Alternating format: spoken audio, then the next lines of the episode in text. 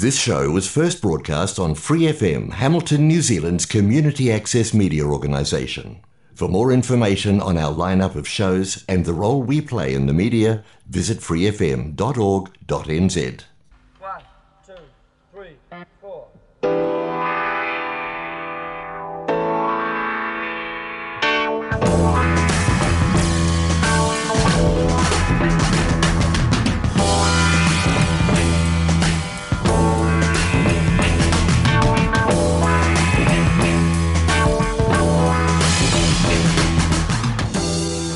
Welcome to WTS Waikato, sharing the hyperlocal, controversial, and quirky stories of the Waikato region. I'm your host, Gary Farrow. Waikato authorities have offered to supplement Auckland's suburban train services with Te Huia, which runs from Hamilton to Auckland. But Auckland Transport have said no. Advocates of the service, Ewan Wilson and Dave McPherson, are asking why not? I got them in the studio to talk about it on WTS.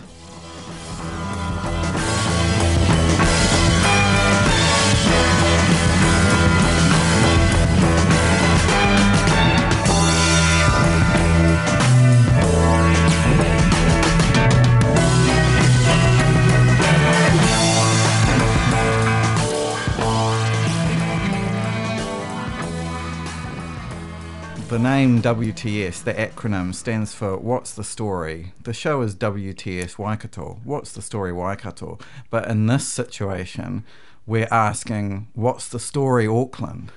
Why did you not take the offer of uh, public transport service by the Waikato region, basically? Yeah, it's it's really peculiar. So, as you know, uh, we're very proud to be involved with Te Huia and the train between uh, Hamilton and, and uh, downtown Auckland to the Strand. It operates Monday through Friday and and uh, uh, twice uh, twice a day and, and most Saturdays. Um, but you may also know that Auckland AT, Auckland Transport, um, have decided they need to revamp uh, the rail infrastructure in conjunction with Kiwi Rail. Um, and that's going to take about uh, between 12 and 18 months to do the entire lot of work. Cut long story short, uh, a lot of the lines will no longer operate AT metros, uh, and they've chosen to uh, put buses in replacement. However, as part of the Te Huia governance group, we wrote to AT saying, look, uh, we're still operating during this period of, of maintenance, um, uh, which means that you know we'll go through Papa, uh, uh, uh through to uh, Papakura and then through to the Strand, um, and we could actually pick up some passengers for you. Um, and you know, would you be interested in trying to come up with a solution? Um, and in this bizarre turn of events, they've decided, no, look uh, no, no, we're not interested. We'll just put our passengers on uh, buses, and we think that's a sub-optimum outcome.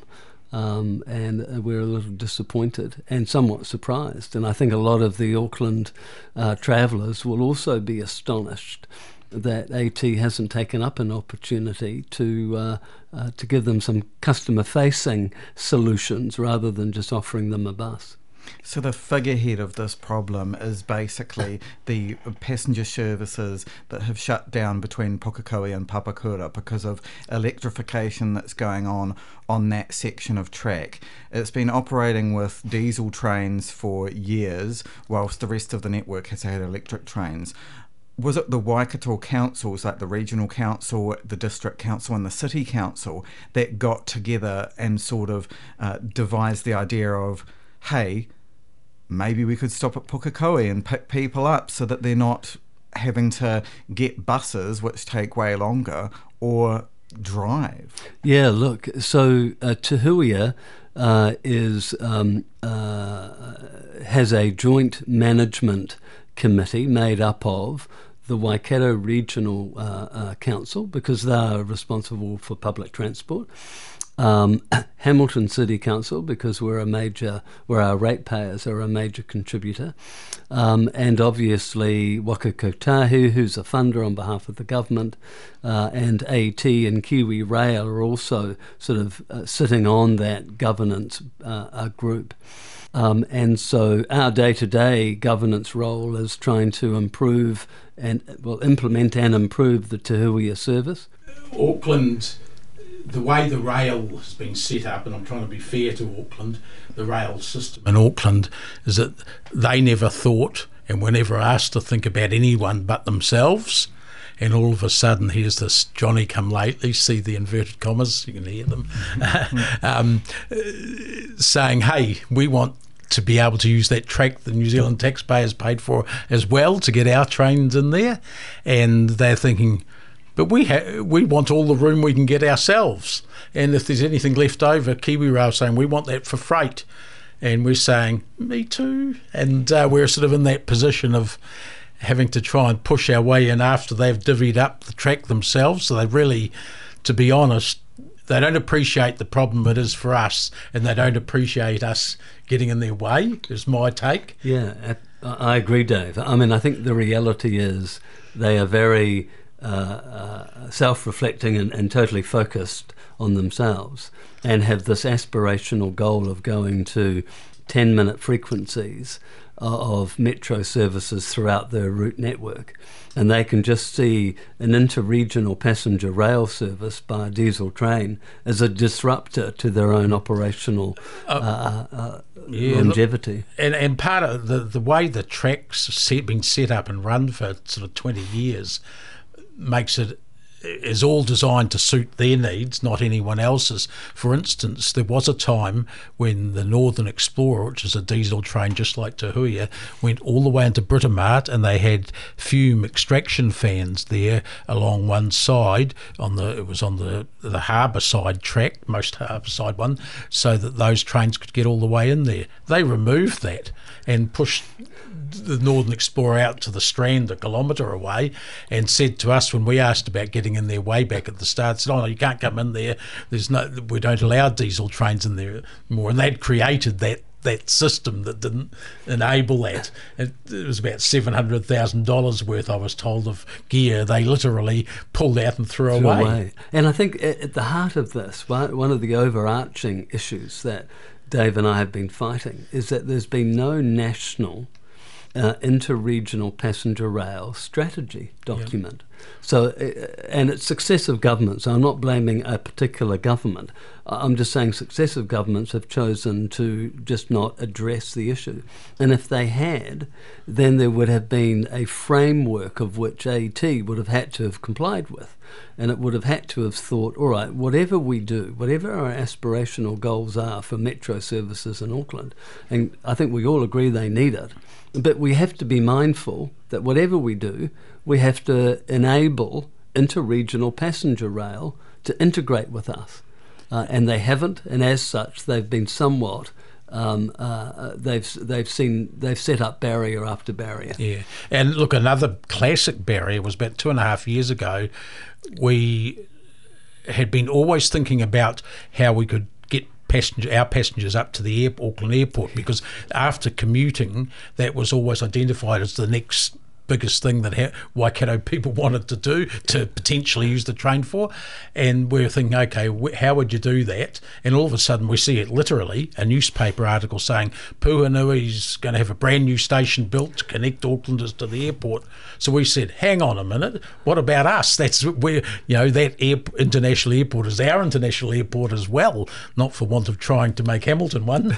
um, and, uh, the, and Auckland said, oh, well, we were never asked to think about that. We, if if you want to come in there, you'll need another platform, and we'll have to build a fourth line through there, and it uh, can't be done for the next five years because we're busy with this and that, and it's going to cost you know I think it was seven or eight million dollars extra for that. And we said, hang on a minute, but you know, it's not the taxpayer has funded this railway line, not the Auckland ratepayer alone. Um, and we kicked up a fuss, and we were very fortunate at the time that we had a Transport Minister Phil Twyford, who could immediately see the problem and uh, sympathise with us. I remember him saying to me in a meeting when I had raised it up in Auckland, and he said to me, he said, pulled me aside, don't worry, Dave, we've got this in hand. And sure enough, about a year later, just pretty much just after we started the initial um, Te Huia, he obviously, behind the scenes, instructed his ministry to make sure that they find a way that we could stop there. And we now stop at Puhinui and people can connect to the airport just like an Aucklander can. But it took it took a lot of fighting and um, bad blood really to, to get that because they were adamant there was no way we were going to get in there. You're so right. And, and that, I think that's one of the unfortunate aspects is that there, there is this, you know, uh, n- numerous silos that are working independent of each other. And sometimes they just don't sit down and say, well, hold on, it should be more about what's good for New Zealand Inc. Because um, we're all in this together, particularly when it comes to environmentally multimodal transportation options, right? And so that's been one of my frustrations. And I, and every small gain that we get we, have had to fight very hard. Absolutely, we, do, we they have never once come to us and said, um, "Look, uh, we, could, we, could we juggle the timetable to make it a bit easier for your trains to get in, or anything like that." Uh, you know, just even the paying for it in the Waikato when we have a bus service going from A to B there's a local subsidy, local ratepayers pay a subsidy. A, the destination, and B, the origin of that service, or vice versa, um, pay half each of the subsidy. So we said to Auckland, knowing what they'd say, we said right before we started, we said, how about of the local subsidy, we pay half and you pay half because it's it's removing cars from your your patch, you know, re- reducing congestion. Oh no, they would not even consider it, and they never have paid a cent. Mm. And now they they're saying, oh, we don't we don't want to have staff, have to have staff at Pukekohe. Not that they we asked them to. And not know. that they had staff before. Exactly, as we've found out since. I've had all these passengers from up there, some of whom I know, some I don't, say on my Facebook page, but they don't have staff anyway. Why are they raising that as an issue? It, they create these, uh, I think, barriers because it's simply easier for them to say no and have a one uh, uh, fit all solution, which is get on the bus for the next 12 to 18 months. And Same bus think, that'll get stuck on the motorway with all the cars. Exactly. exactly, which flies in the face of the entire strategy, right? Yeah. We're supposed to be getting people off the, the roads.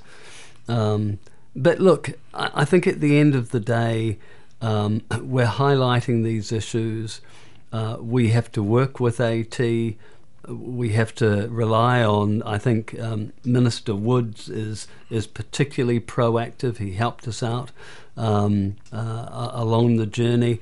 Uh, I'm still hopeful that somebody in AT will go Auckland Transport. Okay, so we are all about transport, and we need to start focusing about our passengers and our users, and come up with user-friendly, customer-facing solutions. And we've got an offer here of keeping them on trains or putting them on buses. Now, it won't help every route, but it would help the route that we can deliver on. Yeah. Um, mm. And I think we should focus. It won't even that. help every person on that route. No. Not everyone from Pukekohe who currently takes a train can go at the time that we our trains are going, but mm. some sure can. I know they're telling us they can. And it, it was w- the suggestion actually came from them, from people in that area first. Not that we would say that there's a conflict happening between uh, Tamaki Makaurau and Kirikiriroa in this situation, no. but this was like an olive branch from the Waikato basically saying that, hey, you know, you've got this going on with your services, you have let us bring our train into your city, you have let us use your stations. How about we just use this one more station where people are now being um, forced onto slow buses. In fact, the the word we're getting is that then most of them aren't bothering with the bus. They, if I'm going to get stuck in traffic, I might as well take my car, and that's what they seem to be doing, from what I'm hearing. I mean, I, look, I frequently try to remind my friends in Auckland. We here in the Waikato are all about helping. Uh, and we've helped them before with the water when they wanted some water. Yes. Um, so we're happy to help again with some meaningful rail connections. Um, it's a great product Te Huia. They will be astonished and somewhat surprised at how user friendly it is. The free They'll- internet, the that might be part of the problem, That though. possibly is why Yeah, AT, is- doesn't want doesn't really get want showing to. up. yeah, because if you hop on to Huia, you won't want to go back on an AT metro train. It's got no bar. yeah, ours does.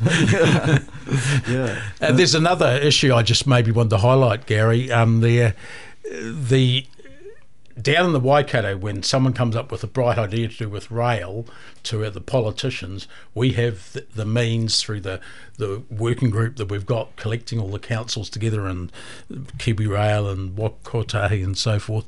We can have a place to discuss it, to air that, and to make sure vote basically if we have to to make sure staff do it. Up in Auckland, AT is not part of Auckland Council, who have one member on the board, uh, and uh, out of I don't know eight or something like that, and uh, their bureaucrats run the whole show, make all the decisions themselves. That board is so high level they don't even know what's going on. It's been suggested they didn't even know about this issue we've raised. You know, so it's it, because it's a, a CCO, it's totally removed from any political influence. I've had the mayor of Auckland, Phil Goff, say to me personally, Dave, we strongly support the train.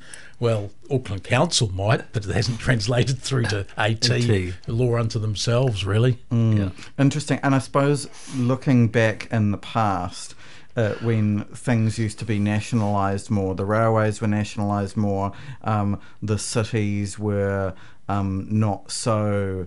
Uh, you know, sort of autonomous, for lack of a better word, that they weren't standalone. Um, the the uh, it would have been it would have been fine to establish a new train between two major centres, two of the largest cities in New Zealand, for goodness sake. Yep. Um, but now that all of that has been reined back, and also it's separated into more authorities. Like you've w- talking about just now, Dave, um, about how the Auckland Council and Auckland Transport are but are separate entities. Um, like a CCO, a council-controlled organisation, that is um, that is quite loose. That that that phrasing, isn't it? Yeah, well, all you can do is is give them a key performance indicators for the next three years, sort of thing. Which is you can't say you must do this or you must do that to them. Um, uh, but you know, if you had a proactive board who had their ear to the ground, you might get the AT board being able to influence things in the right direction. I suspect they're just a commercial board and they couldn't give the proverbial about um, you know meeting consumer needs really. They just want to there's what's the bottom line? It's financial. Yeah, and and that is, I think, at the heart of the problem. Um, and look, uh, that would be fine if they were running a, a commercial organisation being funded by shareholders. The reality is they exist through um, the kindness of the taxpayer of New Zealand, and their mandate is to deliver a meaningful public transportation solution. Um, and uh, I wish them be- well in their endeavours to, you know, complete City Link and to, to to improve the delivery of service. But that's all about what will be at the heart of that success will be customer retention. And during challenging times, you've got to refocus on those very customers that you then intend to rely on once you get things up and running. And this is an easy, low hanging fruit to fix. Take the monetary aspect away. Let's just look at trying to keep our customers happy and keep them on trains. Um, uh, that should be their priority. I mean, quite a few hundred people get onto the train south of Papakura, Pukekohe, and would at Drury if there was a station there and things like that. If they're forced for up to 18 months to take a bus or their car, how many of them are going to come back to the train and how long is it going to take to bring them back onto the train? You know, and we're offering them a pathway that will won't fix the problem, uh, fill totally fill the gap, but it'll actually smooth it a hell of a lot for them, and it just shows their lack of awareness of the of the government strategy to you know support um, reducing the carbon footprint and things like that. Yeah. Look, I, I'm on, honestly convinced that post City Link, they really don't want to have to deal with Te Huia. And part of my uh, my my thinking is that if they did help, uh, it will enable their customers to get a better result and jump onto Huia from uh, Pukekohe through to um, the Strand and to Pu- uh, Puhinui and other options. Um, uh, that that ultimately our load factors onto Huia will get to such a point that uh, more. uh, well, we- we'll need more, um, uh, but that will make their job a whole lot harder Yeah. to convince subsequent governments um, that maybe they don't need to fund interregional passenger rail. So, I mean, look, I'm I'm just projecting, but I I get that sense. Yeah, they need to look at the London situation where they have solved that problem because they've got two types of rail in London. They've got the below ground tube for all the equivalent of AT Metro there, and then they've got the longer distance stations. Um, there's about four of them that Yeah. come where the trains come in, and they're now connecting those so that you can actually go through London, not just stop at a at Piccadilly or somewhere like that. You can go all the way through, uh, and they integrate. And there's a tube station there, a railway station, you know, and, and they're trying to improve that. Or In Auckland, they're trying to keep them totally separate. Mm. And again, the difficulty is the separate authorities because we've got Kiwi Rail. Yep, Kiwi Rail own the tracks.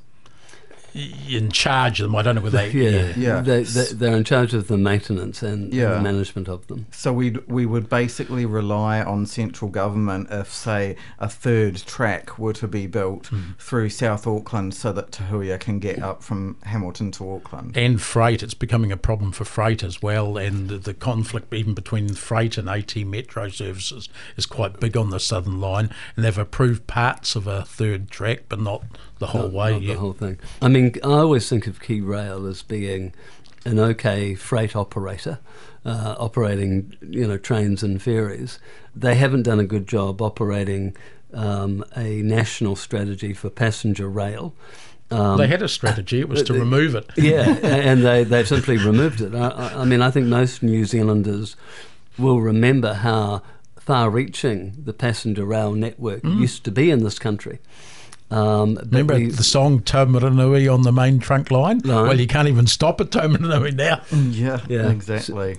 So you know, look, I I think you know this pursuit of everything goes on the roads uh, is the wrong strategy. A multimodal strategy is the right way. It means that roads are important, highways are important, and that rail and and other alternatives are just as important. Well, you only have to look to Europe and North America at the moment, and plenty of other countries too. Rail is making a big comeback. You know, lots of countries had a similar problem to us, but you know, 15, 20 years ago in Europe, they they realised that people it was actually better, you know, for better for your your health. Better for your peace of mind, better for your stress levels, better for congestion, the environment to have more people on, on mass transit like trains. And they're doing it. And now the overnight trains are making a massive comeback in Europe and in North America and places like that. They're not just the sort of Alpine Express tourist train anymore. That's a nice sideline, but that's that's not where where it's really developing in other countries. Uh, the fact is, we've we've offered it. They've looked at it. They've come back in a very brief uh, letter saying it's all too complicated. The uh, Kiwi Rail says there's no platform. We don't have staff. We can't do it. That's not the right answer. So have they literally replied with a letter rather than Yeah. discussions? Yeah, Yeah. We, we haven't seen the original letter, but we've seen the quote from it. It's been provided. Well, I- oh, you've I- got yeah, it. I've got it, and Oh, I you provided it to thank- you. Yeah, yeah. so I've, yeah. Um, so uh, we've got obviously the request from the Te Huia working group to AT, and we've got AT's response. It's a big challenge facing Te Huia. I mean, it's it's making progress, but could could Auckland Transport and Kiwi Rail's attitudes be a death knell for it eventually? Do you think, or do you think Te Huia is going to keep going on I think I can, I think I can, and everything, and eventually get there. I think part of the answer, and you and you should jump in after me, is what he talked about. You and talked about before. There's no interregional rail strategy that supports Te Huia. We've had to fight for it as a as a one-off sort of uh, standalone thing. If there was a strategy that the government had saying we support interregional rail and this is where it fits in the scheme of things, it would be much easier for Te Huia to have know it had longevity and for other services and Tauranga to uh, Auckland, Napier to Wellington, um, Dunedin to Christchurch are all being actively proposed at the moment. But um, what do they, you know, what can they go to the government and say? Your stra- they can't say your strategy's there. We were sort of lucky that we knew the knew enough people at the time, and we had a very supportive mayor here and things like that that we that we got it going. But it was a one-off. We twisted the minister's arm, and he was quite happy to have his arm twisted, I must say, at the time. Mm-hmm. But um, you know, if there's a different colour government in. Um, we can't say to them, your official strategy says this, guys, we're helping you, you know. Yeah. Both in Auckland and Hamilton just have to assert quite clearly to whatever coloured government um, that this is important. Multimodal transportation solutions, I keep saying it, is the solution for the future. And a single focus on uh, highways is the wrong model. It's got to be complementary. We don't need to be fearful of either, we need to embrace both. That's the future of travel in New Zealand. Thank you very much to Ewan Wilson and Dave McPherson for coming on WTS Waikato. In the next episode, I plan to take the questions to Auckland. Why can't Te Huia help our Auckland commuters, and why is Te Huia facing so many hurdles connecting with Auckland? Thank you for listening to this episode of WTS Waikato. If you liked what you heard, you can follow the show on Facebook or find it wherever you get your podcasts. Thanks to Free FM, the Community Access Media Alliance, and New Zealand On Air for making this show happen.